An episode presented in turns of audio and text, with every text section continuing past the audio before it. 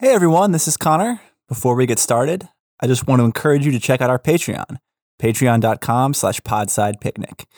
If you become a patron, you'll get access to multiple exclusive episodes every month. And you can also join our patrons only Discord chat, where Pete and I talk informally with the Podside Picnic community. So if you like the show, go ahead and check us out at patreon.com slash podsidepicnic. Thanks.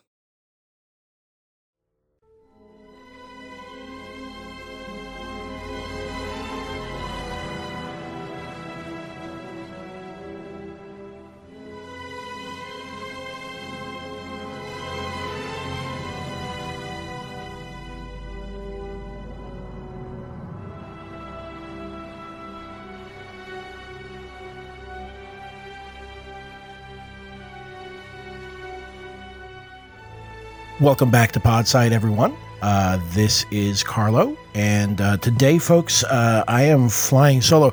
Apparently, there was some sort of mishap with um, with uh, Pete, and uh, something happened to our um, our our, our uh, fellowship, if you will, and we split up into different directions. And so, I'm going to be doing this solo, but I am joined by none other than Aaron from the Hit Factory. hi, Aaron. Hello, Carlo. Great to be here. Um, sad to hear of the the breaking of our fellowship and the departure of Pete, but uh, alas, well, we uh, we amble hope, on. Yeah, hopefully, uh, you know, I, I, haven't heard much, but hopefully, you know, it's not a Boromir situation, and we'll be hearing from him again. Um, otherwise, his cloven horn will reach us uh, over the falls of Rauros, and. Uh, And as if that's not hint enough, and you haven't read the title to this pod side, you just came into it cold. We are going to be discussing the Two Towers uh, film, uh, yet another Peter Jackson special. Uh, so get ready, folks, because this one starts off with a bang. I would say it starts off with uh, it realizes that, um, yeah, you should play the hits, even if it's replaying them somewhat. yeah, it gets um, right into it, doesn't it? Yeah, yeah. I mean, honestly, I remember sitting in the theater and like when they do that slow pan across the mountainside, and you you'd faintly hear like the the the dialogue from the the bridge of Khazad-dûm.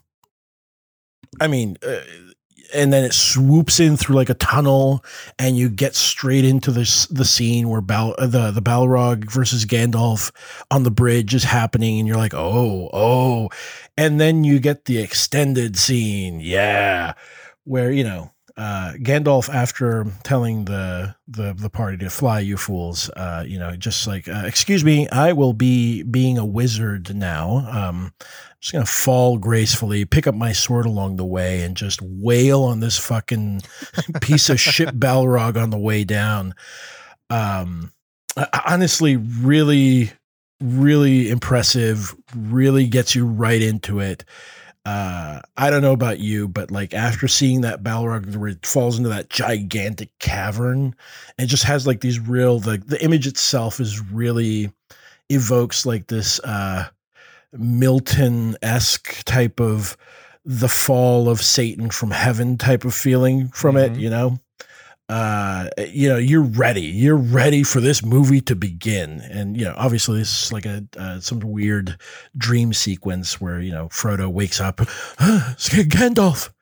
Um, and of course they are stuck in the Emyn Muil, the series of rocky, uh, hills that are litter the, the, the, their path between, you know, uh, what is it? The Anduin where they, the, we last saw them, uh, well, uh, where they last had uh, been accompanied by you know the, the rest of the party and whatnot, and and Mordor, and so you know, of course, we have Sam there saying, it, eh, you know, sort of placing us in the scene, going like, ah, Mordor, this is the one place we don't want to go to, and it's the one place we can't get to. Mm-hmm.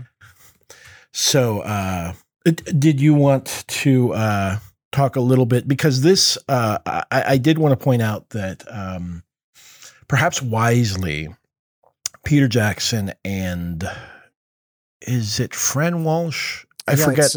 Uh, Fran, Fran Walsh, Walsh, and Philippa. and Philippa Boyens, and there's one more writer credited on this one, and, and his name escapes me, but it's, it's Stephen something, but he's he's in addition to this one that wasn't credited uh, Hmm. on the Fellowship. So somewhere along the way, he had some some input in the script. Um, Gotcha. Yeah, I don't. Well, I I, I can't. I can't remember his name now. What what was it? If Uh, only we had a Stephen a- Sinclair. Stephen Ah, Sinclair is his okay. name. I was just going to say, if we only had some sort of te- technology, like maybe I a know. Palantir, to look this up.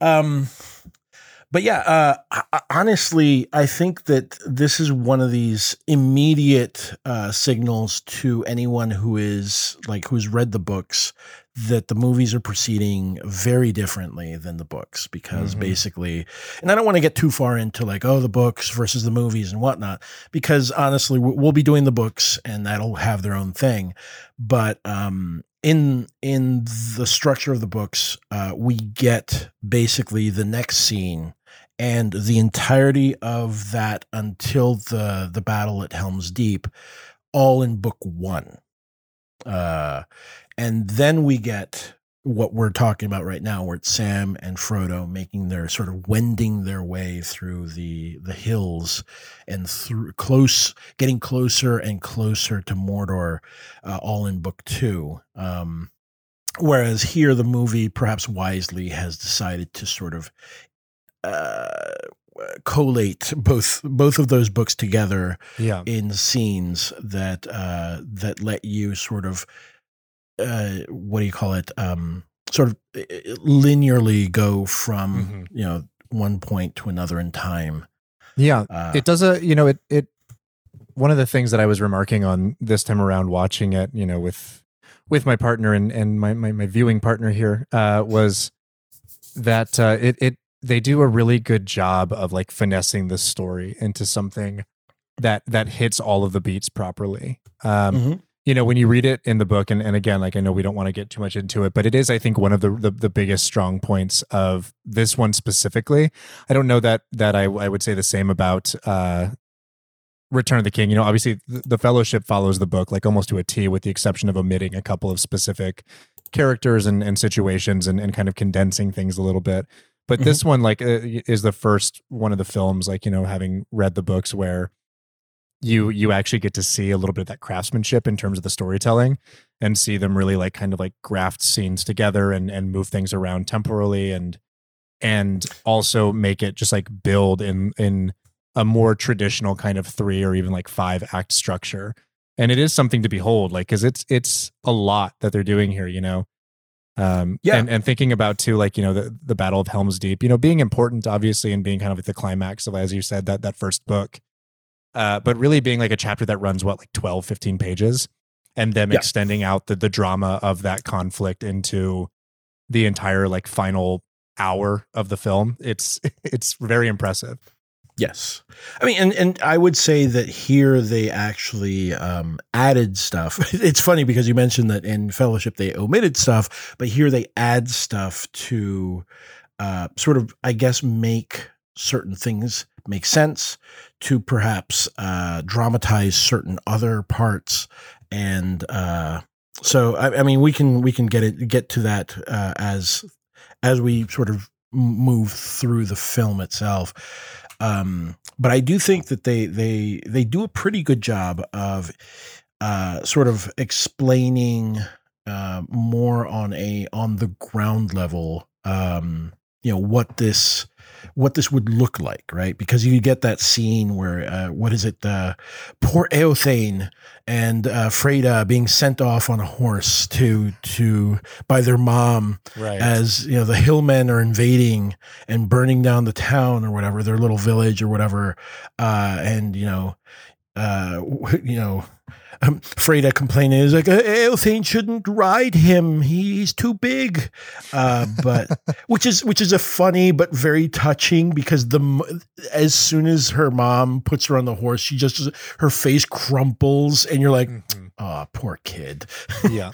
This is one of the Uh, things that i feel like the film does i don't know. I, I it's going to sound like i'm taking umbrage with this but i also think that it's important for the movie to do this where we're we're thrown and kind of cast in this movie into like an entirely new por- part of of middle earth into a conflict with a bunch of characters who thus far we haven't met um, mm-hmm. and and a ton of new you know faces are, are added into the you know kind of into the lineup here that we're supposed to care about and the the film and, and Jackson you know spend a lot of time focusing on as you said those kind of like on the ground like very familial kind of connections like that with a lot of children like that the montage is leading up to like the battle at the end there's so many like little blonde babies that they're like mm-hmm. showing just like covered in dirt and scared like hiding in catacombs because they they need us to like feel a little bit and, and i don't know you know this is one of the things where i i understand why and i think it's kind of necessary just given how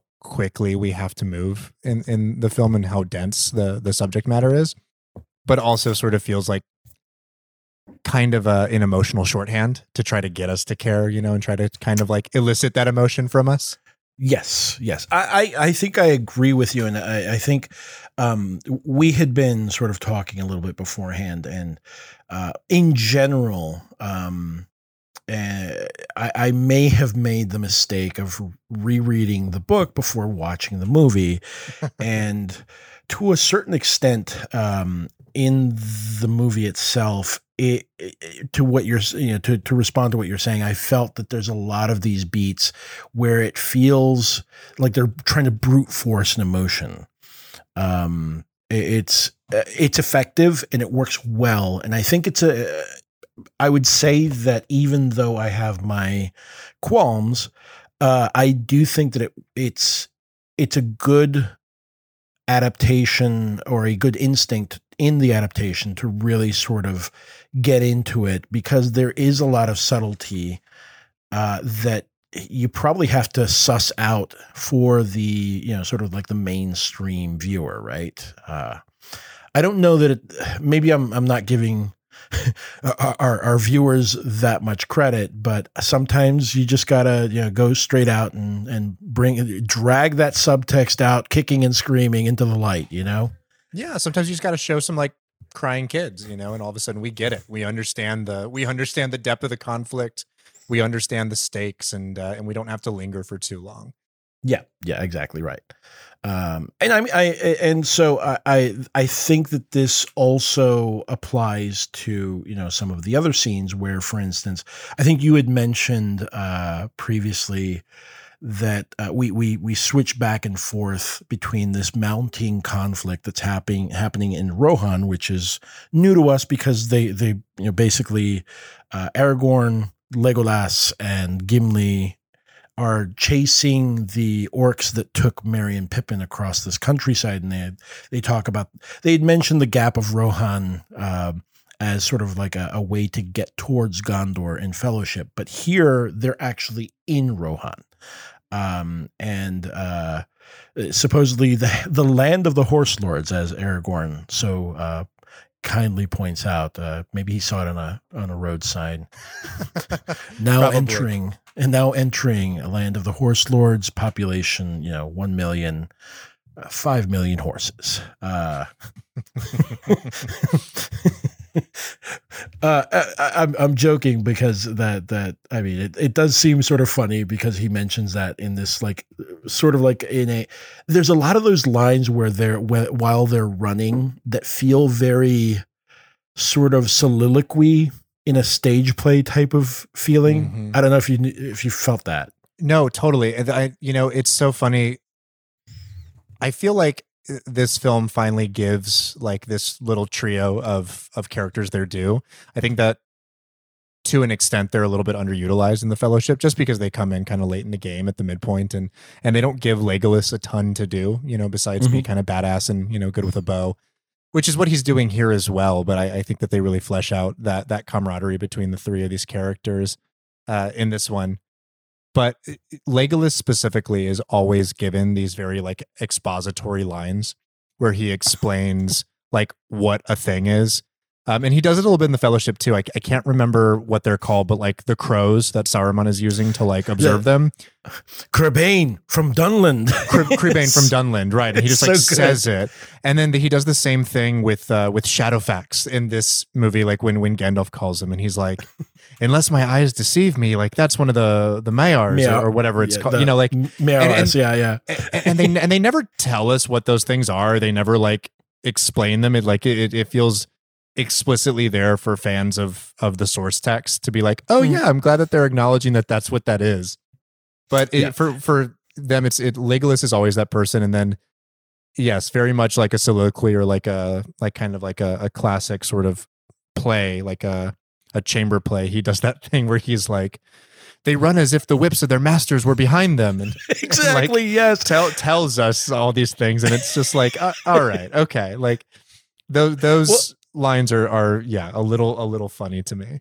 it, it it's funny, but it's effective, right? Uh, and we do get that before that line. We get Gimli going like, "What is it? Uh, three days with what sc- scant uh, scant sign Bare Rock can tell." And you're like, "Okay, so you've been running for three days. Okay, thank you, Mhm. Gimli." They they do a good job of very like earnestly and urgently like injecting it into the conversations in a way that certainly doesn't feel naturalistic, but you know, if we're expanding upon this idea of like Jackson and, and kind of camp, uh, you know, that that we uh espoused in in the first episode, it it's sort of that, right? Like it, it it doesn't it seems very disinterested in feeling authentic or like real to life and and is just like a very heightened sort of reality and and makes things feel not silly because I I don't think it's silly, you know, but but there is something about it that like is so earnest and its like self seriousness, or at least like on behalf of the characters that you can't help but like kind of imagine that they're all sort of in on it, that they're just like being being very earnest on purpose and and saying these kind of lines. yeah, yeah. I mean, and, and it, it it is exactly that. It's like these weird little moments where they dip either up or into camp that and then they just come right back out because I, and and to be fair like um Legolas gets like that that role because you know what do your elf eyes tell you Legolas you know That's so, one of know, my uh, favorites. one of my it's- favorites. it's so great. um, they turn northeast towards Isengard, and you're like, okay. Uh, I do want to say that um, in this we get a uh, we we also get with that um, sort of uh, some a couple of very quick scenes of Saruman basically doubling down on being you know sort of a lackey. Um, where it's it, it's weird because I find that uh, it it's it almost um, undercuts the fact that Saruman is trying to play both sides. He's trying to uh, appease Mordor, but he's also make a, making a play for the ring himself. And it- Mhm. the the problem that I see with this is that you can sort of miss the fact that he's trying to get his hands on the ring to become like a a, a rival to Sauron himself. Uh because you get more scenes of him like building an orc army and terrorizing the countryside for my lord Sauron, you know, and so on and so forth.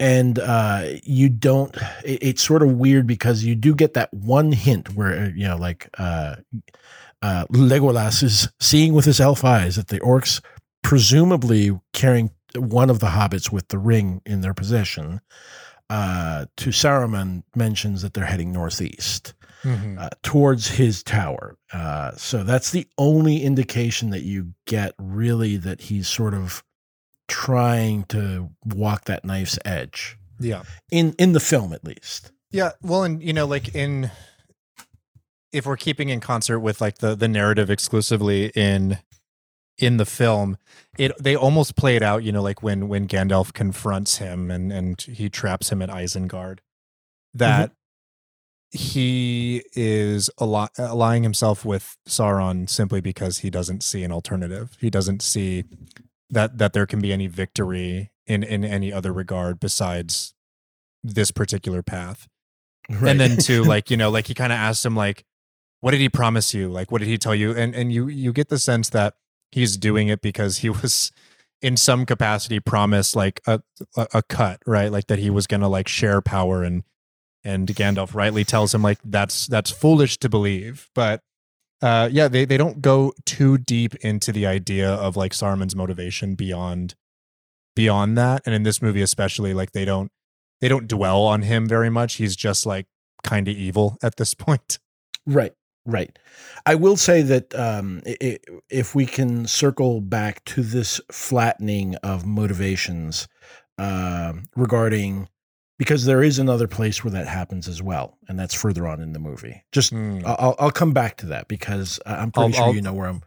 You I'll know what I'm putting down. for sure. I think I do. I think I understand exactly where. Um, uh, yeah, and I think it might be near near the end of this film. Mhm. Uh, if we're if we're thinking about the same character in the same instance. I believe so. Yes.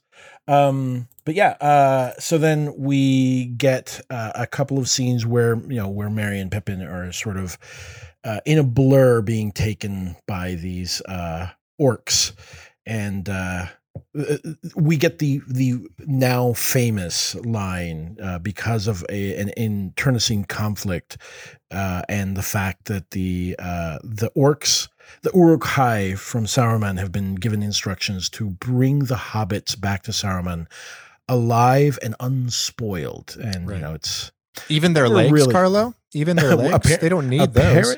apparently so. You know, I, I guess the Uruk-hai are sticklers for following the spirit and the letter of the law.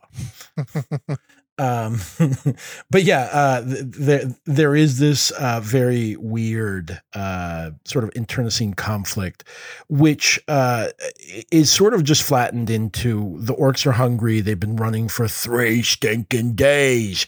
Um, and so they're hungry and they want to eat something. They need fresh meat, and uh, eventually, you know, a couple of the orcs' eyes stray towards the hobbits, and yes, one of the one of the orcs says, "Well, what about their legs?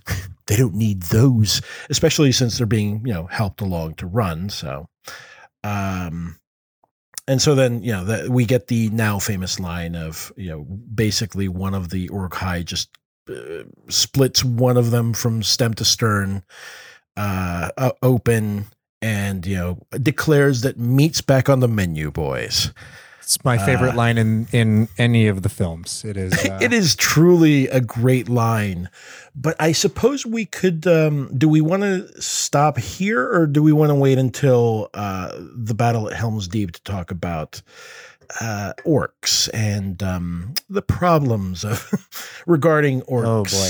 Well, let's. You know what? Let's let's uh, venture into that territory here. I think because there are some things about Helm's Deep that I I would like to talk about specifically, like the the battle itself, the technology around it. But uh, yeah, let's let's discuss this lingering question about orcs and Tolkien's legacy uh, and Mhm. imprint on the perception of orcs because this Right. is we we got we got a little bit into this on Twitter this week. Not not into it in the sense that we were arguing, but just like that people were discussing it and and we we waded into the conversation and the discourse ever so slightly.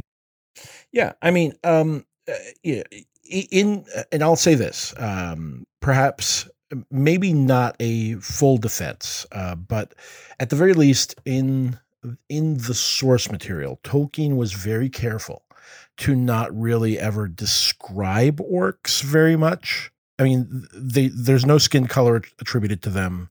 Uh, at the very least, I do believe that they he mentions a couple of times that they have uh, sort of sort of slanted eyes or something to that effect. Uh, Mm. And there is uh, in his letters when he was talking about um, sort of if the if the uh, books were to be adapted in any way, he would. Um, I don't have the quote immediately at hand, but he mentioned that uh, if anything, they would be sort of short, squat, sallow skinned, uh, and basically these stand-ins for an Oriental threat, like an, like the Mongols, basically.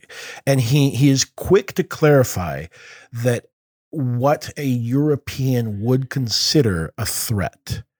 Um, now, this is nowhere, none of these descriptions, with the exception of maybe uh, swart or slant eyed, uh, exist in the text themselves. And it's not like he's like hammering it home. He just Interesting. very, very, like, it's very sparse.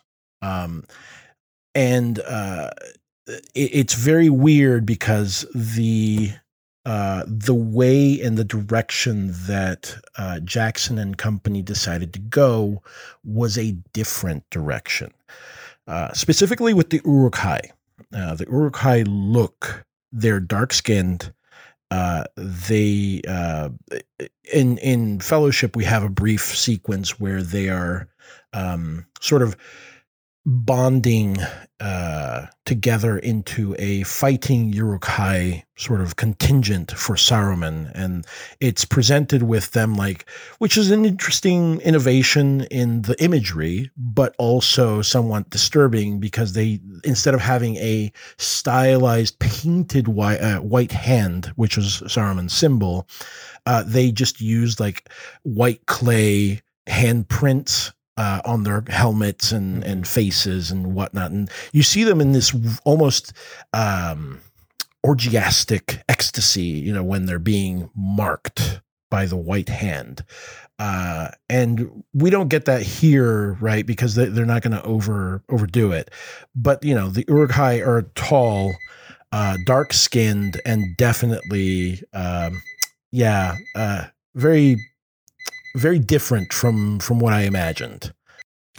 Yeah, you know, uh, there's something about the the Uruk-hai specifically that uh yeah, that that engenders some sort of perception of race. And I don't know what exactly it is. I think maybe part of it is just like the what you're saying, Carlo, part of it being that kind of like, you know, the the, the handprints themselves and sort of like the, the almost kind of like body painting kind of style of them, the way that they're dressed Mhm. um, the sort of fixation on their physicality and and like specifically that there's like a substantial portion of them that remains like nude and and sort of like they're perpetually wet or like Mm. oiled, Yes, you know. very, very moist. Yes. Yeah, and I, don't know if it's if it's meant to be interpreted this way, but you know, I, I am someone who has seen Peter Jackson's other films, and you know, in in Dead Alive, there is a uh, a, a representation of like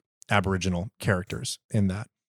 Uh, likewise, there are um, you know black bodies as sort of natives on Skull Island in uh, his his 2005 King Kong remake, and Right. both of those instances feel uh, very similar to the way that he has designed both aesthetically the bodies themselves the painting of the bodies and and like the weaponry uh, Mhm. feels very much like like those characters you know it, it- and, and maybe it's not and there's arguments to be made but even the fact that they have kind of like matted hair and Mhm. and you know kind of like dreadlocks some of several of them Mhm. uh so yeah i i it, it could be just like an accident but it, but it's certainly one that feels like there was a perception there at the very least of styling them after after uh you know more uh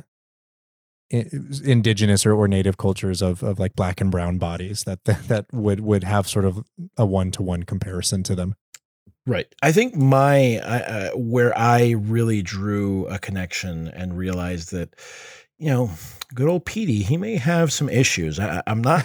I, I don't want to cast aspersions. I don't want to judge anybody prematurely, but definitely there's something going on, especially because I, I did go to see uh, King Kong. Like his King Kong is great. It's a it's overlong, uh, it, but also like the depiction of the uh, the the Skull Island uh, indigenous people or natives or whatever you want to call them exactly.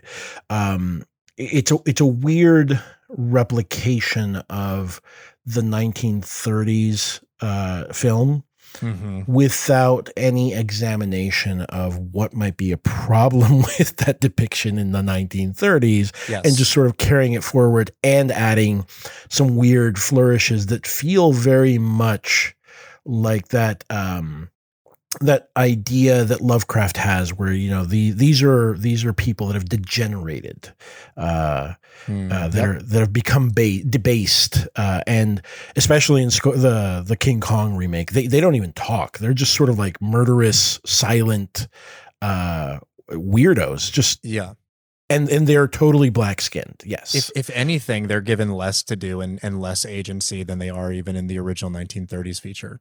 Yes, yes, absolutely. Like, yeah, exactly right. Because at least in the 1930s, which is problematic as hell, but you know, um, they do seem like a society. They do seem like they have a relation. They have relationships between each other, Yeah. uh, and so on. And they have a rationale, right? Uh, Mhm. uh, for doing what they're doing. Uh, here in Peter Jackson's version, they're just sort of silent and and just like I don't even know how to explain it. it they- they're not even really people. Is the problem? I think Yeah. you're not even supposed to track them as people. Yeah, you know, Totally. And you know, like that dynamic is also at play here in in the Two Towers as well, and in the Lord of the Rings films. You know, there there's Mhm. absolutely zero agency. They're con, you know, they're they're uh, they work on behalf of literally a, a character that they call the White Wizard. so Yeah. you know, like uh, there, yeah, there's there's very little agency here, and and you know they're they're depicted in in a way that is meant to, I think, dehumanize them, despite the fact that they do bear significant resemblance in in many of their aesthetic choices and features to humans. And um, right? yeah, Well, I- I, I- I think it might be a little bit of a problem. Yeah, yeah, and and uh, to to perhaps build upon that a little bit because you you mentioned no agency, and I don't think that there's a big um, step up in the source material, right? Because uh, you know if if we want to get into a little bit of the lore, like the uh, I mean, we, it, it's covered in the in the first film. Like Saruman basically exposits, gives exposition as to you know, do you do you know how the orcs came to be, and you know, so on and so forth. And basically, you know, they they used to be elves, and way back when, uh, you know, uh, Sauron and his uh, boss before him basically tortured and mutilated elves until they became orcs. Um, so you know they they never really had have that much agency because apparently they've just they're just deranged you know th- they've been created in a sort of a deranged mental state if you will right? I don't want to get too armchair psychology but you know they're not they're not they don't think along the right the the the the the same lines as uh the the other peoples of middle earth right? They they delight in you know creating mischief uh, murder killing weapons of war so on and so forth. Um but i will say that especially in the two towers we do get some uh some of the orcs actually talking amongst themselves and they're very well aware of where they stand in the pecking order of the grand scheme of things and that is at the very bottom.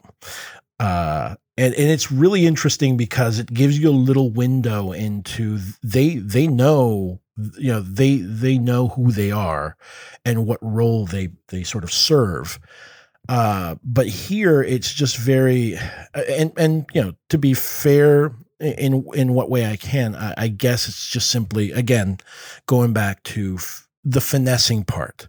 You do have to sort of i guess flatten some of those motivations a little bit just to get things moving along and you know in a grand uh, narrative that pits good versus evil you know you you sort of don't have a lot of room for nuance i suppose so i mean that's not exactly a defense it's more of a perhaps an explanation uh, Yeah.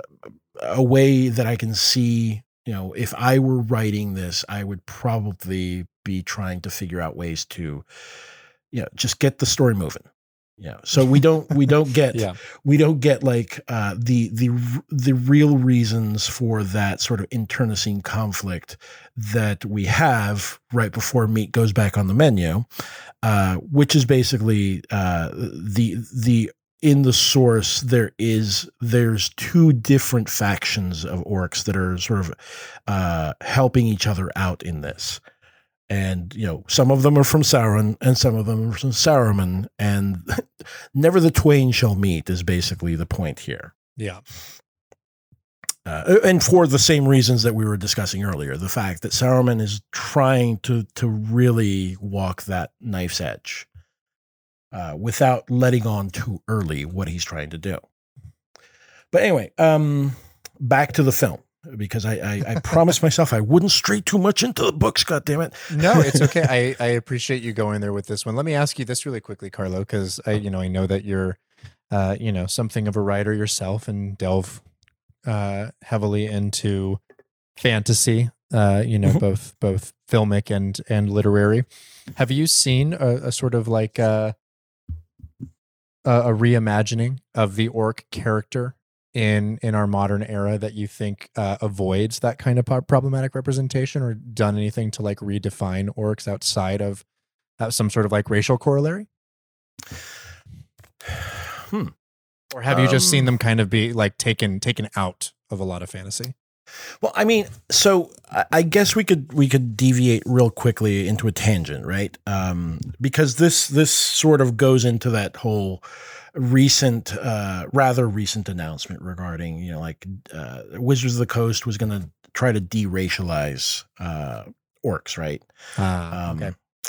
and try to because that's the thing like if you pluck the idea of orcs right uh, and you just plop them without the context and the mythology um, that tolkien has built around them which is sort of problematic on itself uh, because he's sort of uh, uh, again he's trying to not uh, honestly i believe tolkien was trying to not um, because he disliked allegory and comparisons of one to one, he was trying to develop his own race that was not a one to one representation of some race on Earth, right? Mhm. But you know that that's sometimes it's a fool's errand to try to do that.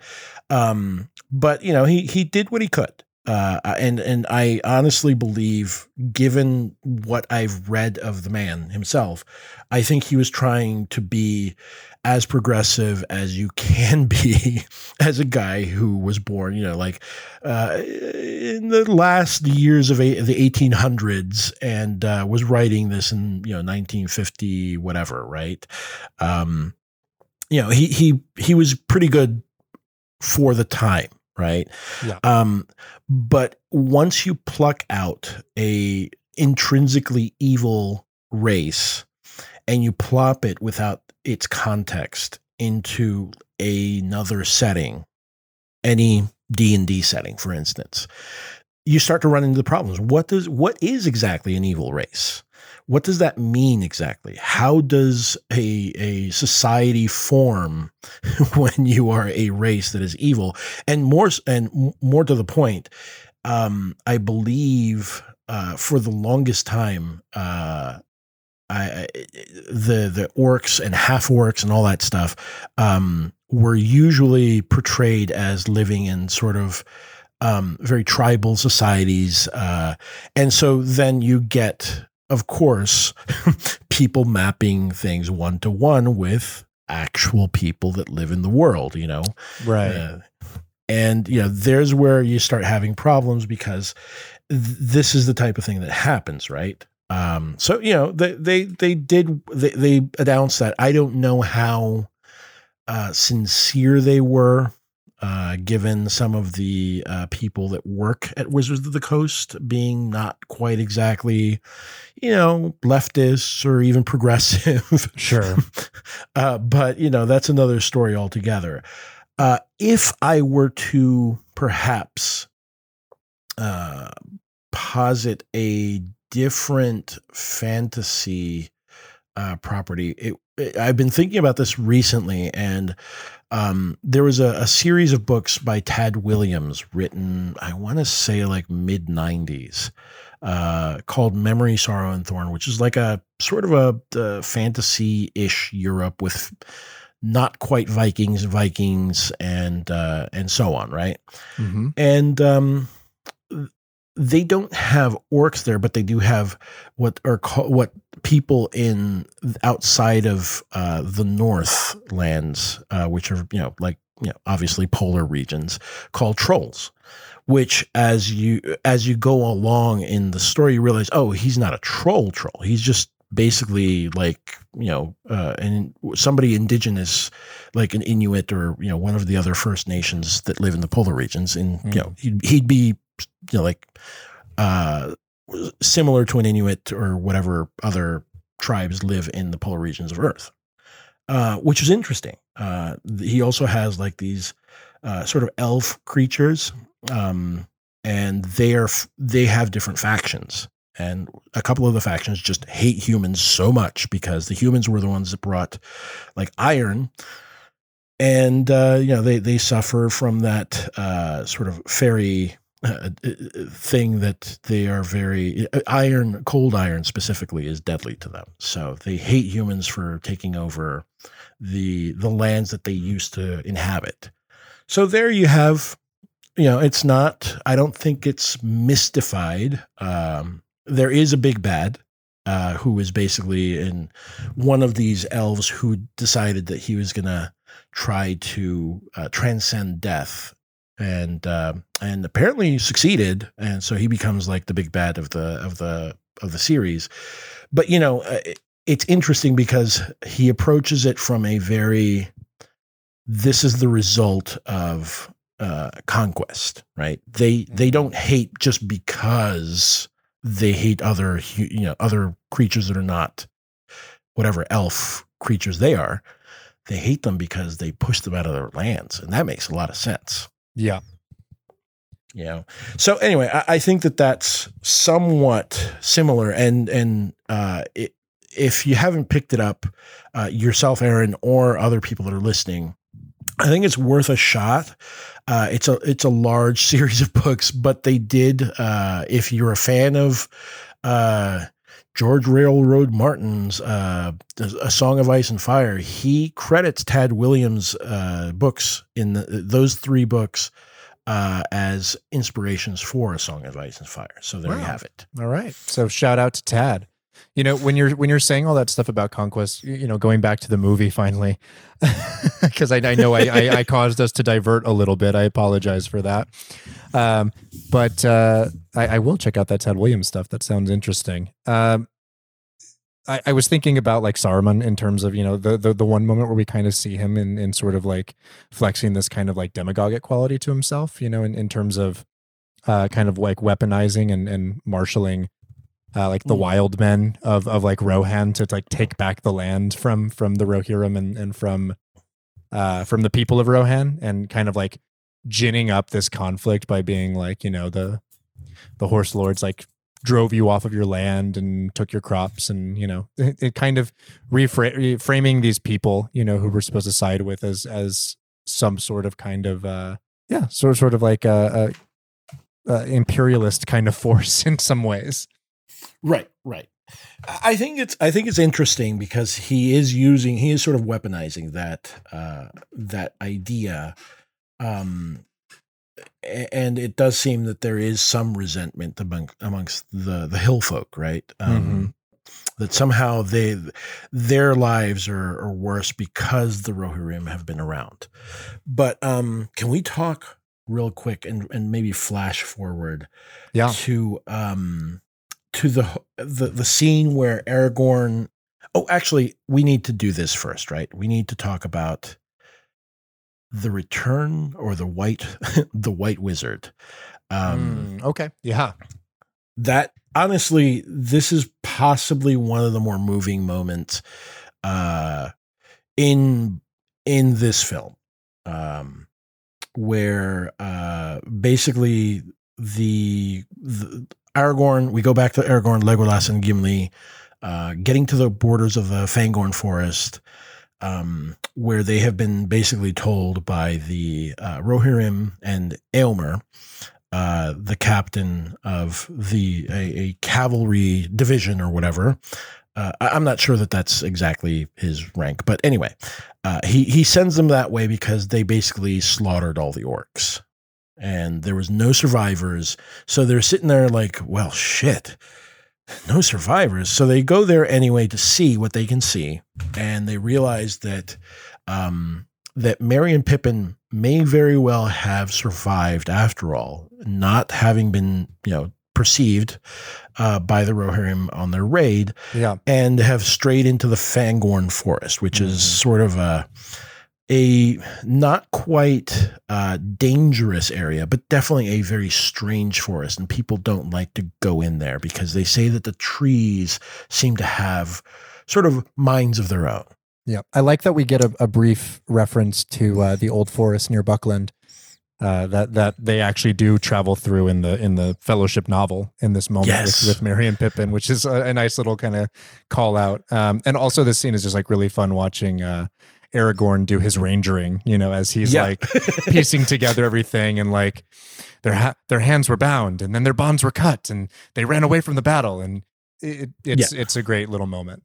Yeah, yeah, I, I, it, it's one of those moments where you go like, "Oh shit, we're getting some ranger hours here," um, and yeah, they they they wander into Fangorn and uh, they realize that up ahead there's there's a wizard. There's a white wizard that they they they're pretty sure that they see, and they're you know they start sort of whispering to each other, "You know, don't let him speak. He'll cast a spell on you." And when they go forth and you know leap forward to attack, you know Legolas fires an arrow, uh, Gimli you know, uh, swings his axe, and so on and so forth. And Aragorn rushes forward with his sword, you know, uh, wielding his sword, and uh, each of them is sort of rebuffed in turn. Uh, you know, uh, Aragorn's sword becomes red hot, and he has to drop it. And uh, you see like this flash. You can barely see but there's a white figure in there and you know speaks very very much like Saruman you know and when the the light sort of filters a little bit you realize it's Gandalf Mm-hmm. and it's Gandalf dressed all in white and sort of he's not himself exactly. Which is why they they didn't recognize him. And uh you know you get that beautiful line where he's like yeah, yeah, I've come back to you at the turn of the tide. Um where you know he he he's oh yes Gandalf. Yes I was Gandalf. I was Gandalf the Grey but yeah just regaining his memories. He's uh, i i do really like this part. And uh of course you know my my my devoted co-host on hit factory carly uh, was watching along um and and was like i i don't understand what gandalf is and, and like why this is happening. So i was like there's that it's complicated just go with it. Um but uh, I, I think that the film handles this part pretty well too you know that that there is actually like a, a lot of kind of dense context to like w- what Gan- Gandalf was doing like on this like lowest realm uh and and you know like passing on to some form of an afterlife and then brought back. And yeah I, I think that it, it handles it very matter of factly and and visually kind of communicates everything it needs to and and gets the story moving. So I I, I really really do like this scene in Fangorn and and just throwing us right back in. And from I think that point on like the movie really starts to go because then then uh, Gandalf is able to well we, we get the the funny why Gandalf that's one of the Mearas. If I'm not if my eyes do not deceive me yeah. his Legolas's elf eyes do not in fact deceive him because they, they very rarely do. Yep it is Yes. Shadowfax.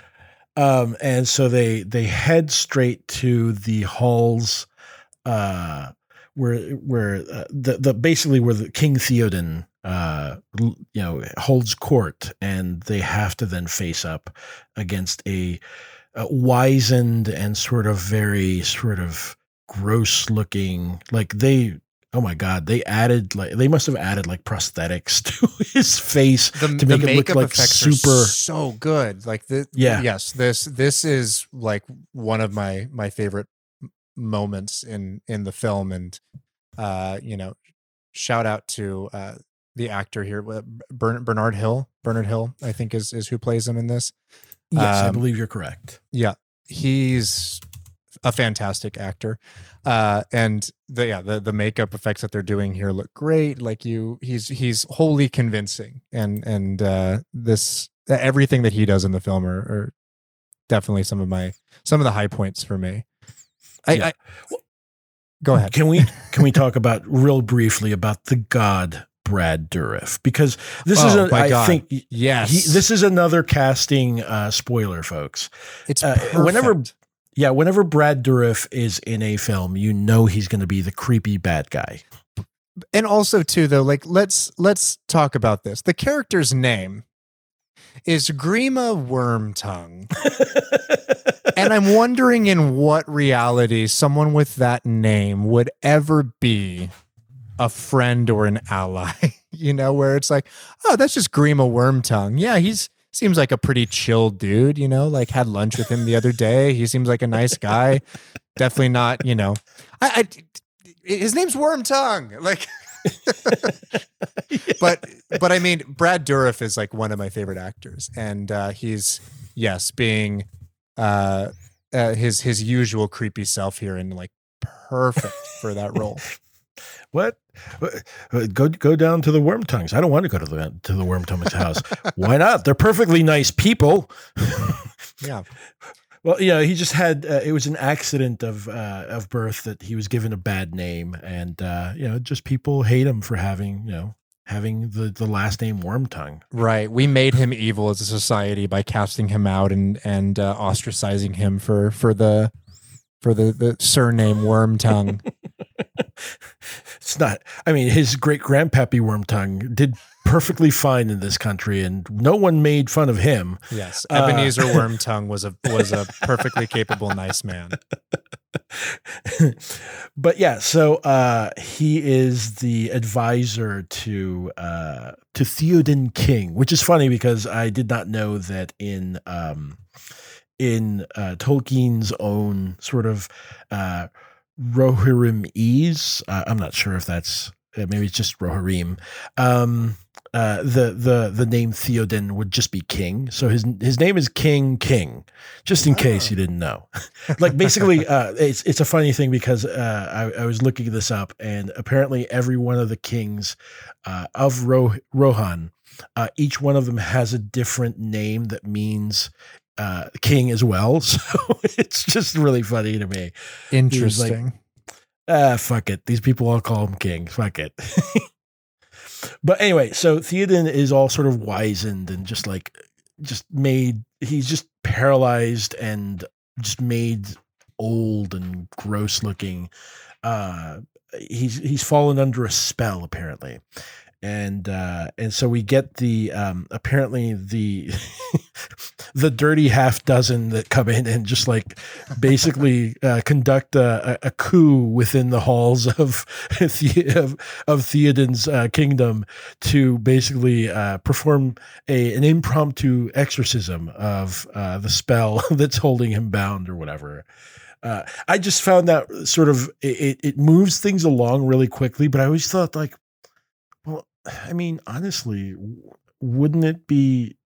Uh, wouldn't the, the the wouldn't Rohan or the Rohirrim just be fine with just expulsing them completely from the kingdom? yeah, like, they, they did like a one six on on Theoden, you know. it's like that is yeah, and I, I like that scene a lot too. It's like you know Aragorn, Legolas, and Gimli just start kind of like pounding on all of like the guards within the hall, mm-hmm. And just like beating them up. Gimli's like kicking people in the face while while Gandalf is kind of like very uh very sincerely like walking towards him, like flashing the staff. And yeah this this part is this part is fun. I, I like what they do here with this. And yeah, uh, i mean it, it works but it's also like i i just had to think to myself it's like hmm know, they'd be fine with actually just banishing them all. they drop them off at the borders of, of Rohan. It's like, fuck off. See ya. Have yeah. fun uh, preventing that war, you said.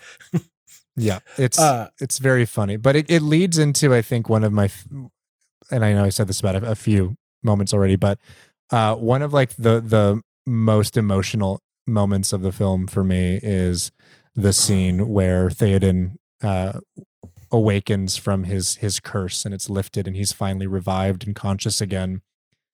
And uh and realizes that his son Theodred has passed away you know with without him being able to see him. And and we go to that scene where he is uh with with Gandalf kind of in the field and and uh lamenting his loss and and you know saying no no parent should have to bury their child and and it's a very emotional very affecting scene i think they did a really good job with that one yeah yeah and and hill really pulls it off like he he's able to really um sort of bring forth like his face crumples mm-hmm. with grief and he drops the was it the symbol simbelmynë uh, uh, flower that uh, that decorates all the the mounds of each one of the kings that have come before and whatnot. Yep. And um, he drops the flower and he just like just cries.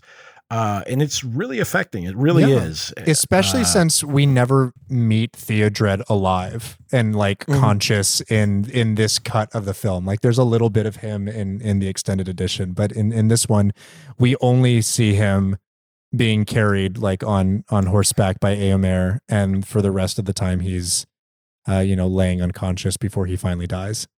Right, right, and and I do believe that there's a a, a, a perhaps an inference that Grima had something to do with like him taking a turn for the worse because he's he's slowly trying to recover. He's not conscious or anything like that, Mhm. but you know, obviously he is a uh, an heir to the throne, and so therefore, you know. Uh, to to maintain his hold, I wouldn't put it past uh, Grima for you know th- doing that type of thing. It's definitely implied that he he may have uh, smothered him in the night or something. Yes. Um, so yeah, and this then leads to uh, Grima being uh, basically tossed down some stairs uh, and expulsed from Rohan and uh, sent back to his master to to basically uh, you know go lick at his boots or whatever, right? And uh, with his worm tongue. Um, so, uh, and that's where we get uh, finally, you know, the the the conflict of will Rohan join um, and and respond to Gondor, uh, and you know the the response is from Theoden that you know when where was Gondor for us? Mm-hmm. It's got a point. Got a point. I got to admit. Um, and uh, so instead of uh, rallying and calling back his his uh, you know his I would say his bannermen or what what have you, right? Mhm. Uh, maybe uh getting a little too Game of Thrones on the head there, right? um, but uh, rallying, you know, his troops and heading out to Gondor, he instead decides, no, we're going to go to Helm's Deep uh, because that's uh, where in the past they have holed up. Uh, it's a fortress where they've holed up and basically, in times of danger, uh, survived. So you know, makes perfect sense within the you know the context of uh, Rohan and the Rohirrim and uh, and so on. So we, we then we get the escort mission, right? Yeah. it feels like a lot of side quests in this in this movie like the whole the whole thing kind of winds up just being like oh we're, we're you know trying to find our friends and then we get pulled into this conflict and then all of a sudden it it, it you know becomes something uh much more important than our than our initial uh our, our initial goal so so here we are and then yes the escort mission the wargs uh, which is a fun little scene. Can you can you remind me? Is it, I and I know we don't want to talk too much about it, but is that in the book? I don't remember reading the warg scene. No, no, that Yeah, that I- is a yeah, that's added to the like that entire escort mission, which makes sense, right? Uh, you know, for the logic of once we've started this um, sort of thread of the narrative, it makes sense that you would need to have them sort of escort, you know, these refugees essentially to Right. to the place. Um, but you know, uh, in because of that, then we get the wargs, which is a fun scene. Not Mhm. gonna lie, No, it but then we is. get yeah, but then we get the additional scene on top of that of Aragorn apparently falling into a river, perhaps to his death, which I don't know if it really. Honestly, for me, I don't think it added anything for me. Um, I- know that the that that uh, you know uh, Jackson, Boyens, Walsh, and uh, Sinclair and, and and company probably wanted to thread uh, yet another conflict, which is to then present the conflict of Arwen Mhm. um, uh, going against Daddy uh, Elrond uh, to stay and and and be in love with Aragorn and marry him and blah blah blah versus leaving and living forever uh, before the last ships leave Middle Earth.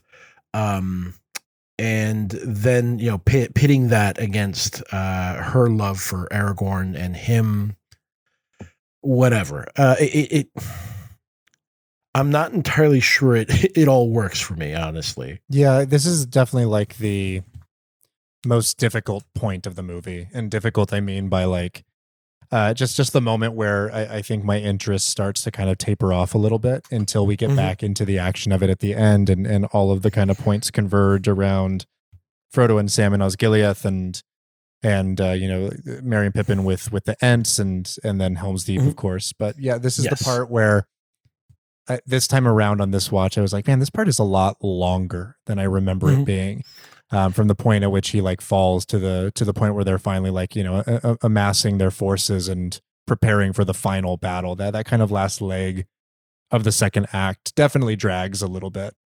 Right. Well, and and and let me let me just say this because um, th- this seems also like one of these things where they tried to almost well, you know, I, I want to say that almost shoehorn, but it's not true because it's in the source material a little bit.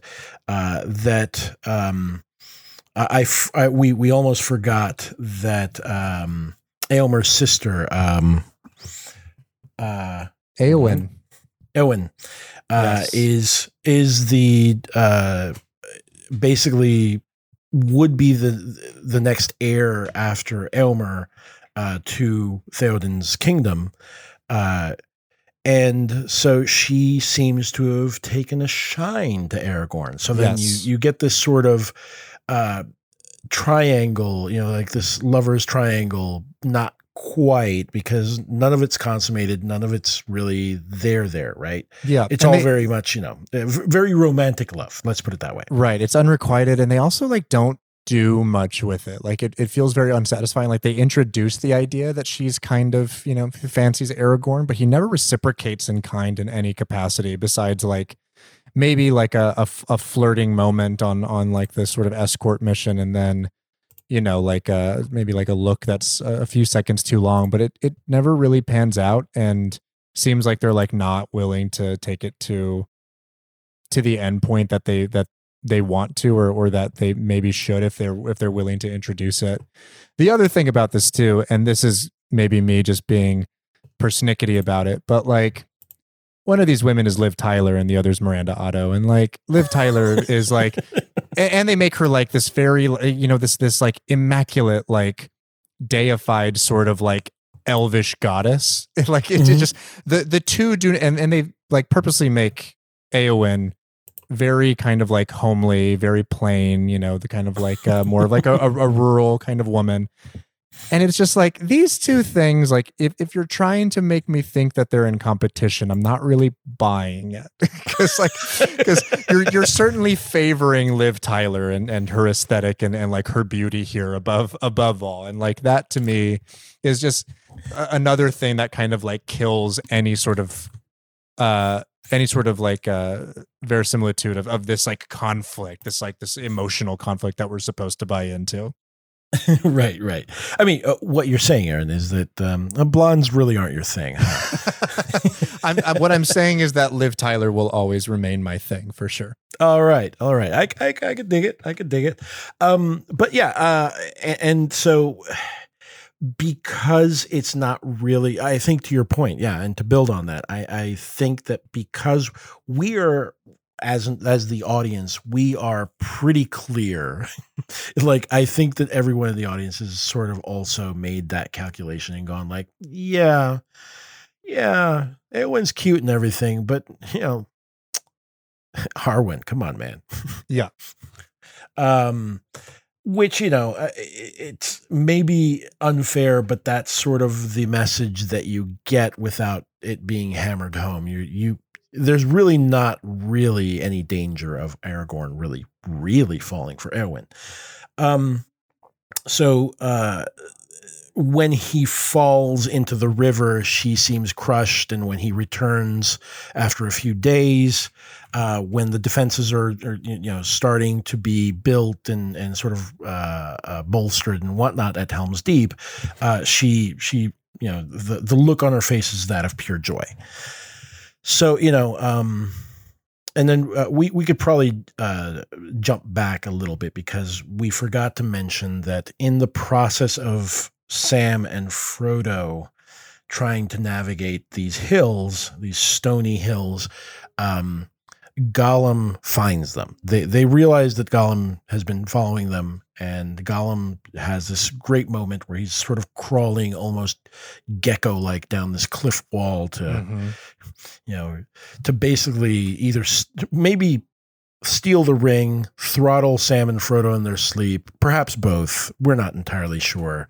Uh, but we never get there because basically both of the hobbits have been waiting for him they spring up, grab him, and basically in the altercation. Uh, I mean, let's face it. Gollum has been doing some some pro wrestling because uh, he, he he has some moves.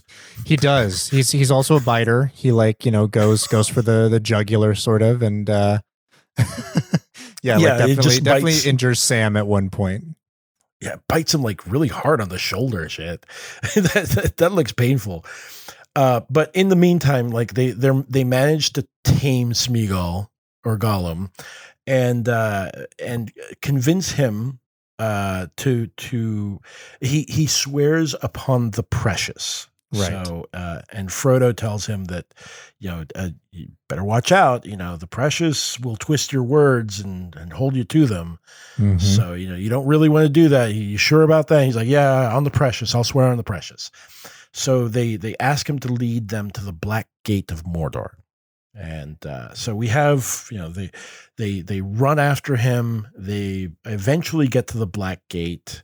Uh, the Black Gate uh, opens briefly as they watch from a, a nearby promontory as more troops march in, non-orc troops. Uh, these are either I forget if they're Southrons or Easterlings or whatever. Um, and so uh, basically it becomes pretty apparent even th- it should have been apparent uh, for frodo who seems really uh, really dumb in this particular scene. seem a little dumb here. They're like we're, yeah, we're just gonna run like, for it. We're gonna go. I'm gonna make a run for it. And you're like it's a bare field buddy.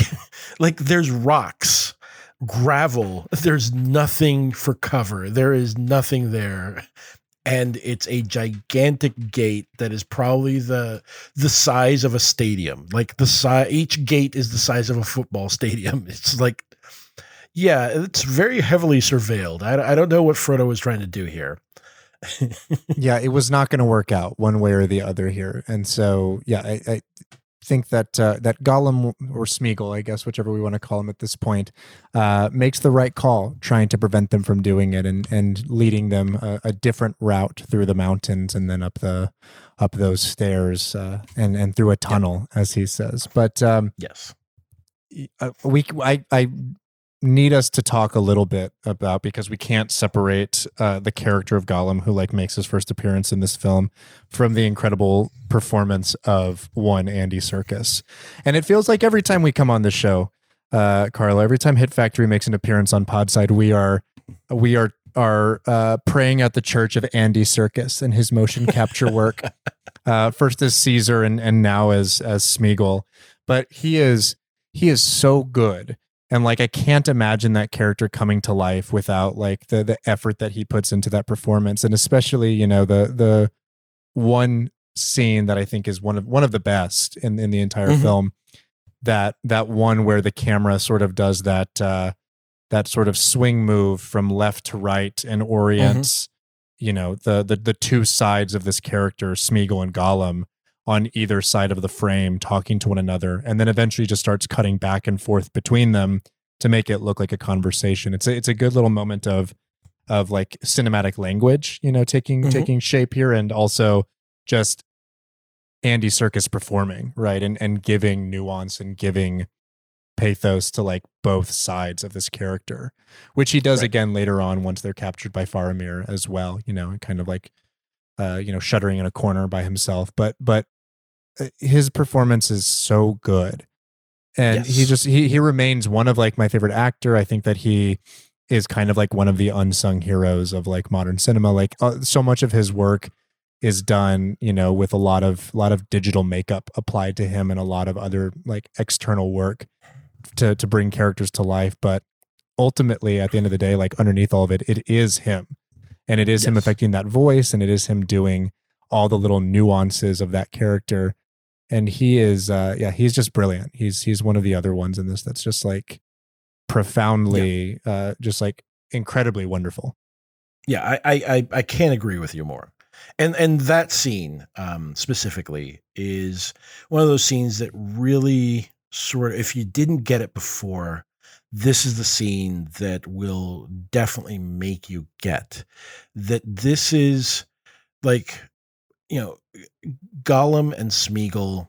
You know he's a wretched creature, but he you finally get to understand like the pressure that he has. You know, he has to every second of his existence has to that that he does not mm-hmm. have the ring has to basically sort of negotiate and wheedle and figure out ways around his addict self, right? This is basically a portrait of addiction. And I think it's very well uh portrayed here like the the way that his Gollum nature really just digs into him and just just slowly but surely will just pry any small victories that Smeagol has out of his grasp because you need the precious. Yep. You know, and it was me that helped you. And and that's the chilling part of it. The the fact that, you know, any victories that Smeagol has, Gollum claims. It was me that helped you do this. You know, if it wasn't for mm-hmm. me, you wouldn't have survived this long, and so on. So, you know, I think it gives you a really good window into just, you know, what a sort of wretched and and very tragic creature, uh, you know, Tolkien himself has devised in the narrative. He's And incredibly think that- tragic. Yeah. He's just like, you know, and, and this is the point, like you said, where he just becomes utterly sympathetic. Yes, yes. And you know, you you it's funny because when you see him even though you know that he has that sort of conniving nature just bubbling underneath waiting for any moment to really pounce and use that uh setback to his, advantage right? Gollum wants to pull him back. Uh, you're really rooting for smeagol to come on top. You really are. Um and and and uh, that's you know the the the turning point there and the the the i suppose the incident that really uh steals that victory from Smeagol is when they're captured by Faramir.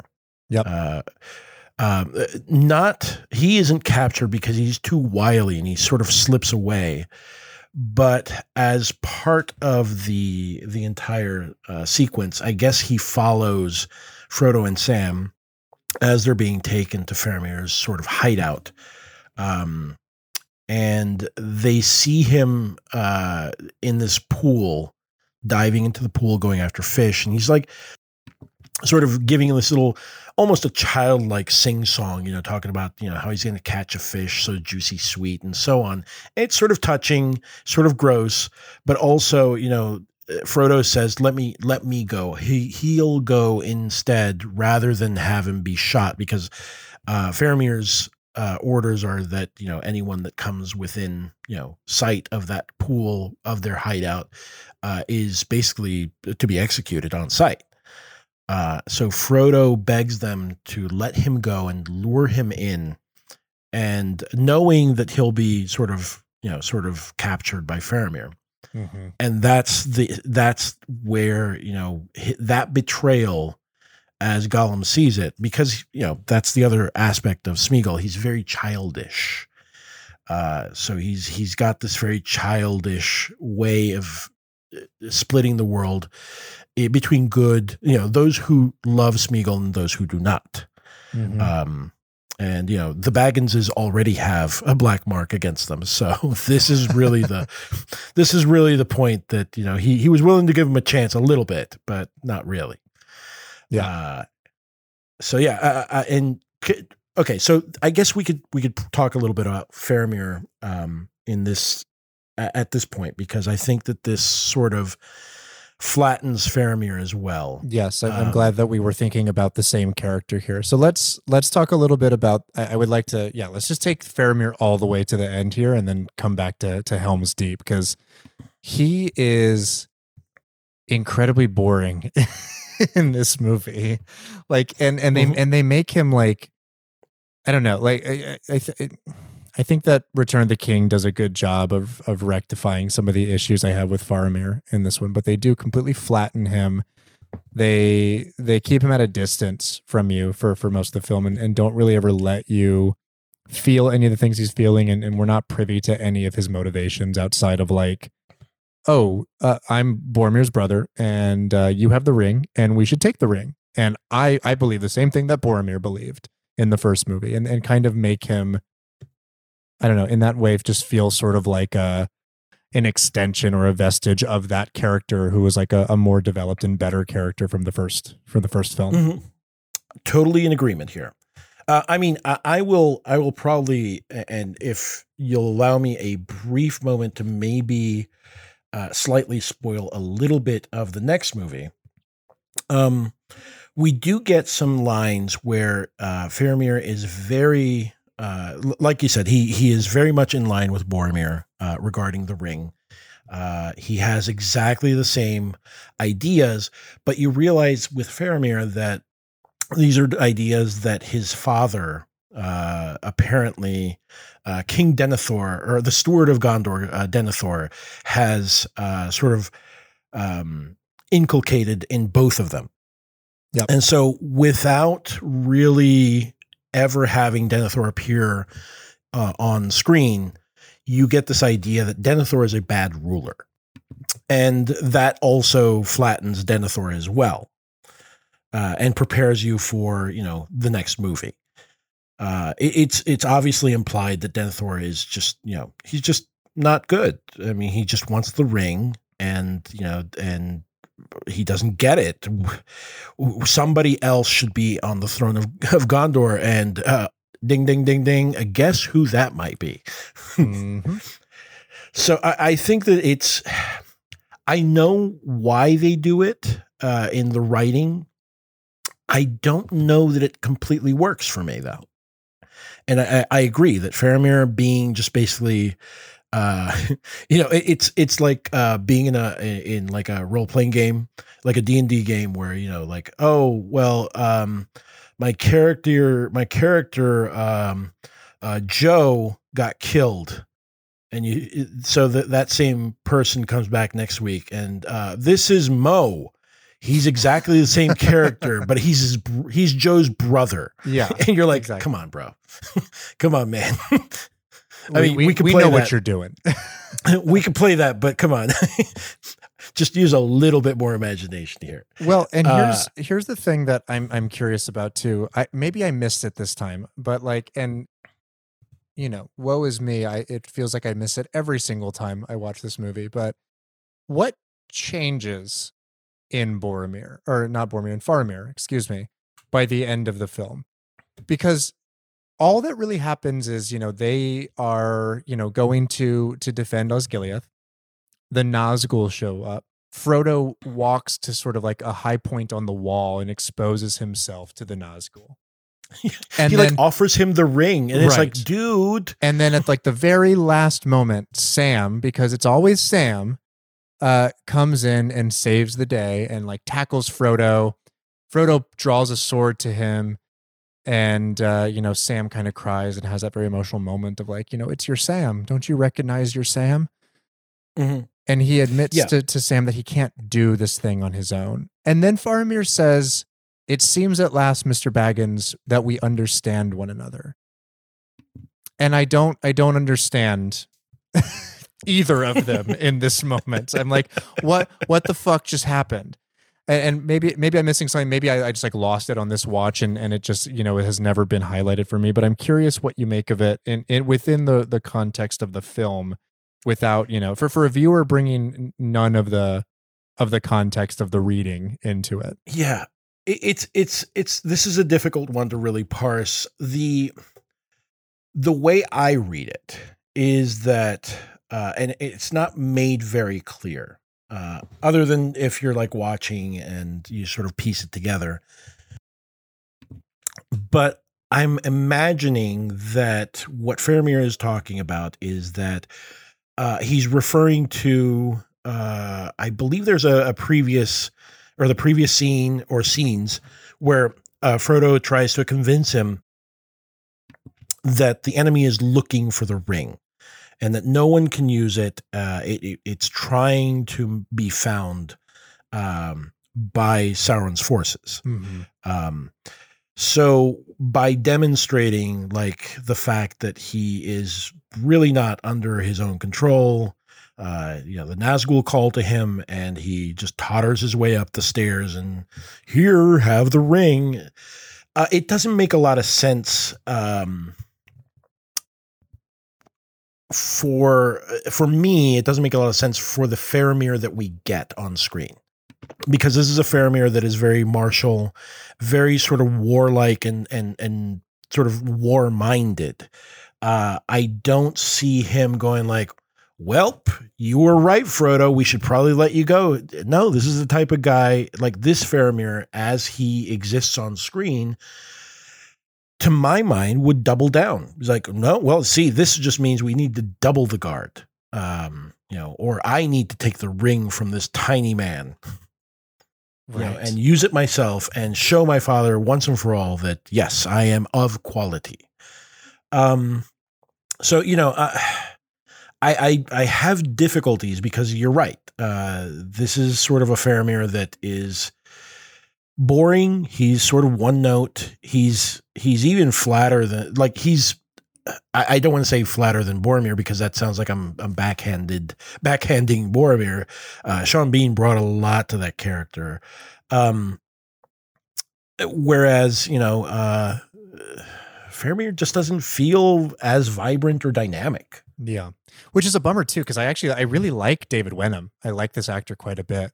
Uh, you know, Car- Carly mentioned on this watch, uh, which is is funny that she was like, he kind of looks like if you smash together Donal Logue and Domhnall Gleeson.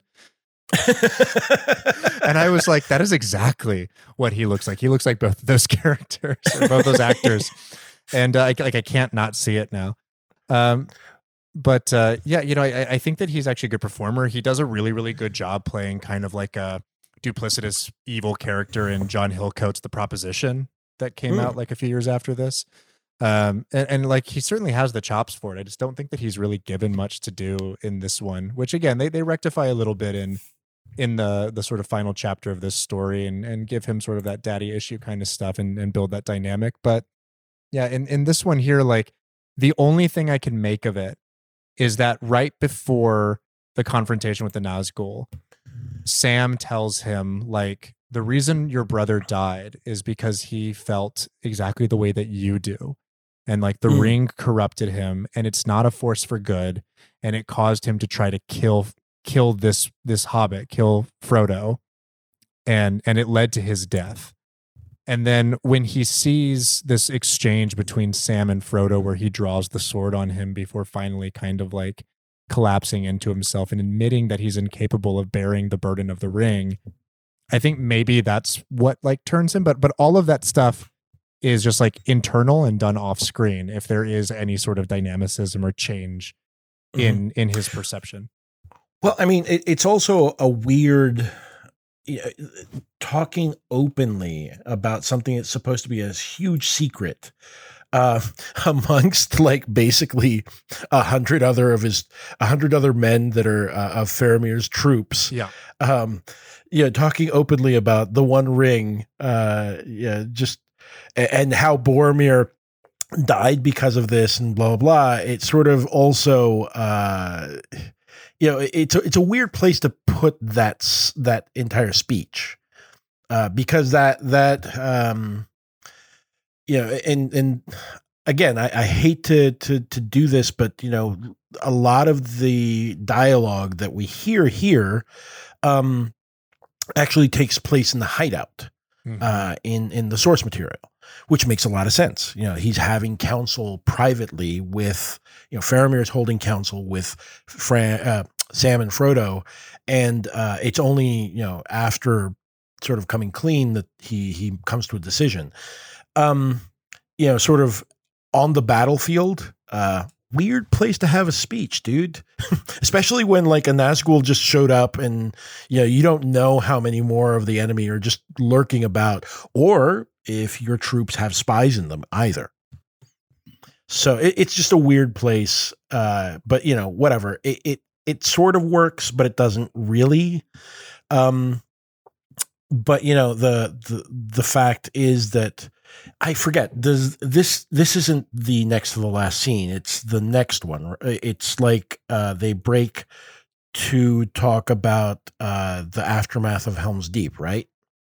Yes, they break to talk about the aftermath of Helm's Deep, uh, which they do after yes after uh, Sam has that kind of like monologue where right. they they intercut all of the other things happening we get that uh, yeah the battle for helm's deep is over the battle for middle earth is about to begin and then back to the forest with smeagol uh, and and gollum uh, in concert you know deciding what to do with the hobbits and uh, saying that they could have her kill uh, sam and frodo somewhere along the way which uh, is is a scene of course that takes place in two towers the novel and and leave mm-hmm. a cliffhanger at the end of it. But uh, we we won't spoil it for those who aren't aren't privy to that.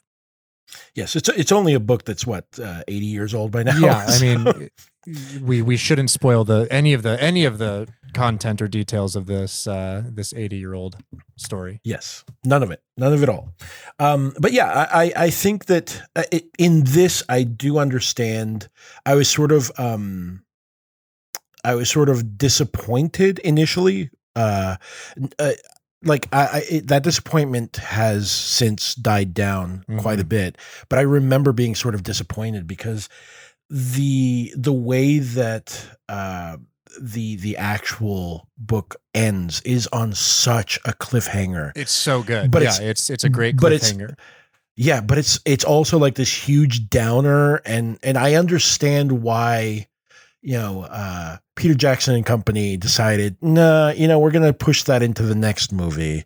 Uh, you know, and, and it is, uh, you know, we, we sort of get the last scenes of, uh, the two towers in sort of the first 30 minutes, I would say, of Return of the King. Mm-hmm. Um, it might be a little longer than that, but anyway, uh, you know, it, it would have been at the time, um, a, a huge bummer for a lot of people. Big time. But you know what? Um, honestly, I, I, don't know. I think now, uh, you know, after a in a post Infinity War world, that would have worked. I think. I completely agree. I think that it would have absolutely been there.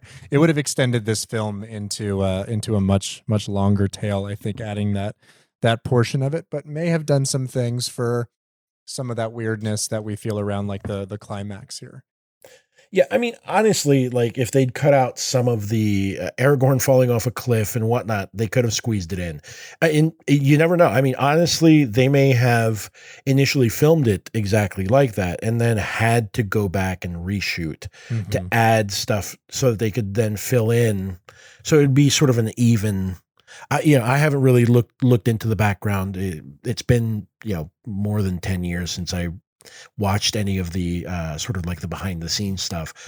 But you know, I wouldn't be surprised that they they needed to add some some material. Uh, and you know some of the some of the warg and and Aragorn and stuff like that falling off a cliff stuff does feel sort of like out of place. It doesn't feel like it's really that much of a part of the the entire story that's being told here. I completely agree. But you know, it, all of this does lead us, I think, to uh, maybe maybe the last thing we can talk about here, which is uh, the the climactic battle of Helm's Deep. It's it's pretty good, I gotta admit. Well, you know, uh, so there's a couple of things that they do here that I think are, work really really well, right? Like th- they do, yes, like set up the entire like last hour of this film, almost half of the film uh, with with this battle, you know, intercut into it. Uh, and you know, I, there's been multiple kind of like video essays and pieces written about this, so I don't want to go too much into it, but you know, it's it's often like touted that the the the battle itself is designed with its own three act structure, hmm. and and given its own sort of like narrative arc within it, where it uh, has its its kind of like inciting moments, its peaks, its like low point, it's it, and then you know like it's it's denouement. Um, and and as you look along and, kind of like trail trail it and and you know kind of plot the points, it it really does do that, which is which is cool and, and part of the reason why I think that this like prolonged battle sequence doesn't start to feel stale at any point. Mm-hmm. And it also yeah. really set the template for I think things that they start to do later on in, in other popular fantasy television and film. You know, notably I think like some Game of Thrones stuff, like like Watchers on the Wall and things like that. Mm-hmm. I, I, yeah, I, I think that you're absolutely correct. The, the, the, the battle sequence here it doesn't ever seem to really flag for me you know it, it doesn't feel like it's slowing down i think that they they uh establish you know apart from like the all the blonde babies in the caves uh there is that moment where you do see like the old men sort of having to part ways with their families right. and so on because they're being sort of recruited to man the walls or the battlements and whatnot. And that's sort of touching in a way. Uh, but you know, I I also think that uh, on the individual character levels, uh, we do get a, a nice um, sort of establishment of stakes, where Aragorn is you know sort of having this sort of a, a, heated back and forth with Legolas, and mm-hmm. uh, you know, basically uh, says like in Elvish, you know, they're they're talking about like, you know, the, the, these are all you know old men, and and either they're too old or too young, you know. they're they're all going to die, and basically, uh, Aragorn's outburst is in you know a common tongue, so that everyone else can can hear it, and says, "Well, then I'll die with them." Then, um, and you know sort of establishes stakes that you know things aren't this isn't the best army meanwhile you know you you you know for a fact because you've seen it at least at least two or three times in the course of the films that Saruman is actually like breeding an army out of pods that are perfect uh, you know sort of a perfect warrior type of race um, will not belabor the point that we talked about earlier uh, but uh, but yeah, uh, yeah. And when they are standing on the battlements and they see like the sea of torches uh, coming their way, you realize, oh shit, that's a lot. mm-hmm. Uh, I do also love the fact that the the battle actually starts because like the old dude can't really hold the bowstring yeah. that long, and just like accidentally and, releases it before the command. Yeah, yeah. yeah it, it's, it's, it's a funny, funny, but also somewhat uh, tragic moment as well because you're like, well, they could have stood there for a little longer. I don't know. Yeah, it, it it cuts the tension though pretty well and and adds like some of those like little comedic beats that are necessary throughout what is otherwise like a pretty pretty dire kind of situation. Um, there is you know one thing with this battle, and we didn't get a chance to talk about on the Fellowship episode, which uh, is fine because I think that it's actually used uh, to better effect in in this film. Maybe maybe above all. But uh, did you look at any of the stuff like when this when this film was being made and coming out about uh, Weta Digital's uh, massive program that they use to animate these sequences? It's been a while, but okay. yeah, it was basically like they had programmed like uh, almost. They wanted to say it was almost like uh, semi AI in the sense that it would be reactive to certain prompts. Right, precisely. Like, yeah, it's it's like it's yeah. fuzzy. It's fuzzy logic. They build like different units that are like reactive to environments and to to other units, so they don't have to like individually animate things, and they can literally just populate these battlefields with thousands of of individual units and just like essentially click play and let them go. Yeah, that that was that was really interesting, and considering that uh you know i how long ago this was really an interesting feat to manage. Um yeah i don't know uh you know honestly whether they have i know that weta it was a big thing for a while. I don't know that they've um, they've are they as successful as they were? Because I, I, get the feeling that um, that they've sort of not disappeared exactly, but they've been definitely um, obscured by probably whatever Disney bullshit is out there right now. Oh, totally. Yeah. I mean, this stuff is like rudimentary now, and I'm sure, like, you know, kind of eh, very, uh, very basic compared to some of the more elaborate stuff that they're animating now. But I remember at the time them touting this, and like, there was even like a, a massive simulator that you could play with on the Lord of the Rings Ooh. website and like oh, interesting and like populate units and like watch like your own battles like get designed and stuff and i was obsessed with this stuff because it was like kind of like playing a little video game of you know and watching your your creation come to life it was it was really cool and just like one of those elements of like the marketing that worked as like that that you know kind of uh external like immersive experience that just like made me obsessed with the movies. Right right.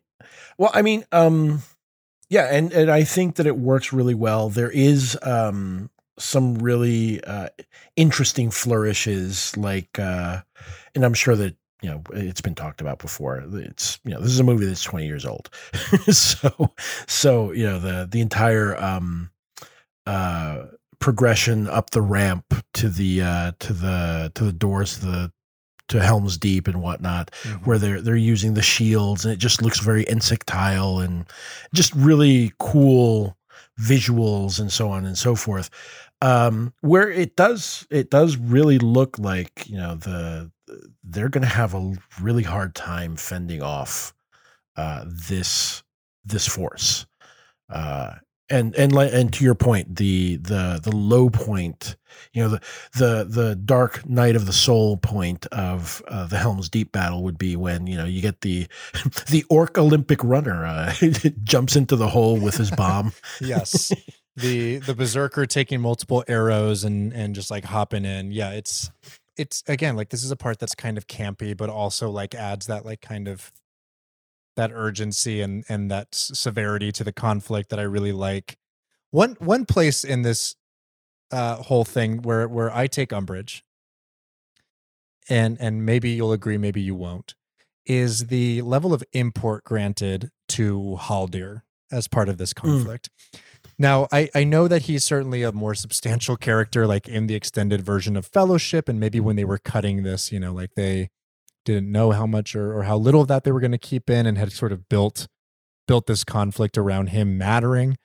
But to a layman, to to someone watching these films, like you could, I, I think you could be forgiven for having even forgot who he was given given how little he has to do in in fellowship like he has one line in fellowship and and they give him like the very dramatic like slow motion like axe in the back like the the kind of like you know chorus or the the the female vocals that kind of like Enya moment that they do in like mm-hmm. you know a lot of like Ridley Scott movies where his his passing is given like a ton of import. It's very important to us and and we're supposed to care a lot. And ultimately it's like yeah, i don't know about this. Yeah i i, I agree. I agree. I, I think that haldir is he's a very minor character um you know and isn't really like in the grand scheme of things isn't really that important i think that what if i were being fair um which I, I, have no compunction to be. but if I were being fair, I would say that what they're trying to uh, sort of hammer home with that scene, uh, and obviously they're they're trying to uh, they, they, say so directly in the text that they're trying to remind you of that uh, prologue in Fellowship, right?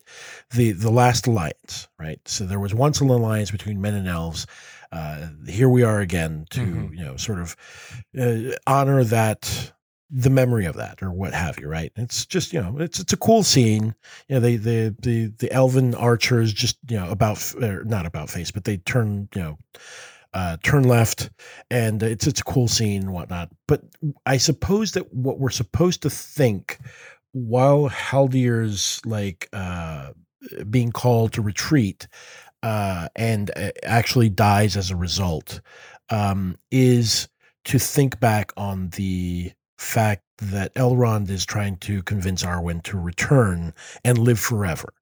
And that all of the elves that were there, that he, when he looks around, he sees so many elves that he probably knew for, you know, who knows how long, thousands, perhaps, you know, th- perhaps thousands of years, uh, are all dead in the dirt. And now he's going to join them.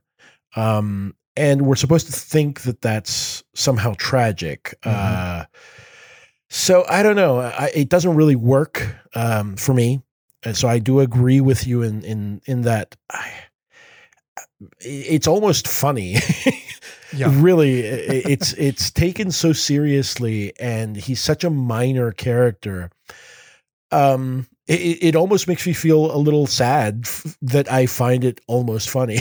you know? Yeah. No, but but I mean, it it definitely feels kind of like cliche and, and sort of like uh sort of ham-fisted in there a little bit in terms of like trying to elicit an emotional response or or give it you know more more dramatic flair than I think it should be entitled to. But you know, yeah. it's it's it's a minor point and it's a minor grievance in, in what is otherwise like a, a substantial portion of this film. And I think that they do a great job with it. I was this is this is, you know, really riveting and and I think that uh you know some of my qualms with with this one aside and and i know carlo you know like you said that coming back to this one after having read the book it felt a little bit a little bit more stale. I actually think that and again i i, I haven't seen return the king in a minute so maybe i'll change my tune uh once we once we record on that one but i i used to think that the fellowship was the best movie and also the one i've seen the most but rewatching it this time i you know told carly multiple times i was like i think that this one might be the best of the films, just in terms of of how succinctly it's able to like uh, go about introducing a, t- a ton of exposition and a lot of new characters and giving you just enough to like care about it uh, explaining some very like complex situations and, and plot details and also just like i don't know kind of kind of uh, putting all of that together into like a, a, a runtime that works and into like a narrative structure that doesn't ever feel like it uh it's it's leaning to to one way or another eh, with that exception again of that kind of like dip in the second act that we mentioned already but i think overall like it's it's the one that feels feels the the the strongest in in that front I, will agree. I mean, honestly, it's it's got a lot of wheels turning. It manages to keep them turning. Um, it, it never really uh, drops. You know, it, it, none of them ever stop. and even though we may have some minor quibbles here and there regarding you know how they did this or how they did that, I think overall it works. Um, and and you know, I have to even though uh, I am somewhat underwhelmed uh, with this rewatch um, I, I, do have to give them that. You know, they they they they achieved what they meant to, and that's given the the amount of ambition that there that was behind this. I I don't think that that's a small thing. So, uh, but yeah, uh, I, think that that's that's all I have to talk about in the Two Towers. Likewise, um, that's that's that's a lot. We I think we covered a a, a significant uh, amount of ground in this one. Oh yeah, much like the movie itself. Um, so, uh, Aaron, talk to me about what, where can people find you and your work? Yes, absolutely. I am one half of a '90s movie podcast called Hit Factory. Um, we are absolutely tapping into, uh, you know, and marketing ourselves on on the backs of a lot of nostalgia for the era. But what you'll find very quickly when you listen to the show is that we are not actually looking back at this moment in time with uh, kind of like rosy colored uh, lenses here. We're actually interrogating it, you know, and and the ways in which this this era was was sort of the uh, the apex of like neoliberal thought that's still pervasive and poisons a lot of our culture in the modern era. Um, so we look at that through the context of of the works of, of Hollywood and, and other uh, you know film industries of that time period. And uh, yeah, we, we just investigate like a, a new movie every week and, and always have something fun to talk about it, uh, usually coming at it from a leftist perspective and contextualizing it and and uh, always find new and interesting things to to talk about with with wonderful guests, including yourself, Carlo. Um, Thank you. Yes, you well, you can listen to us really anywhere you find your your podcast. You can follow us at Hit Factory Pod and uh, subscribe to us on Patreon as well. Yeah, um, and folks, uh, Aaron and Carly just unlocked uh, their episode on the Matrix uh, the other day. Go give it a listen. It's a really good episode. Uh, and if you like that one, go hit them up at uh, what is it, patreon.com uh, slash hit factory pod. That's the one. You got it. All right. Well, thanks again, Aaron, uh, for talking about the two towers. And uh, I'm sorry that Carly was not around so we could finally tell her which two towers uh, the movie was talking about. It remains a So, mystery. The two towers will- remain Yeah. elusive. it will remain a mystery. Uh, all right, folks. Well, thanks again for listening in, and uh, uh, we'll catch you next time on Podside.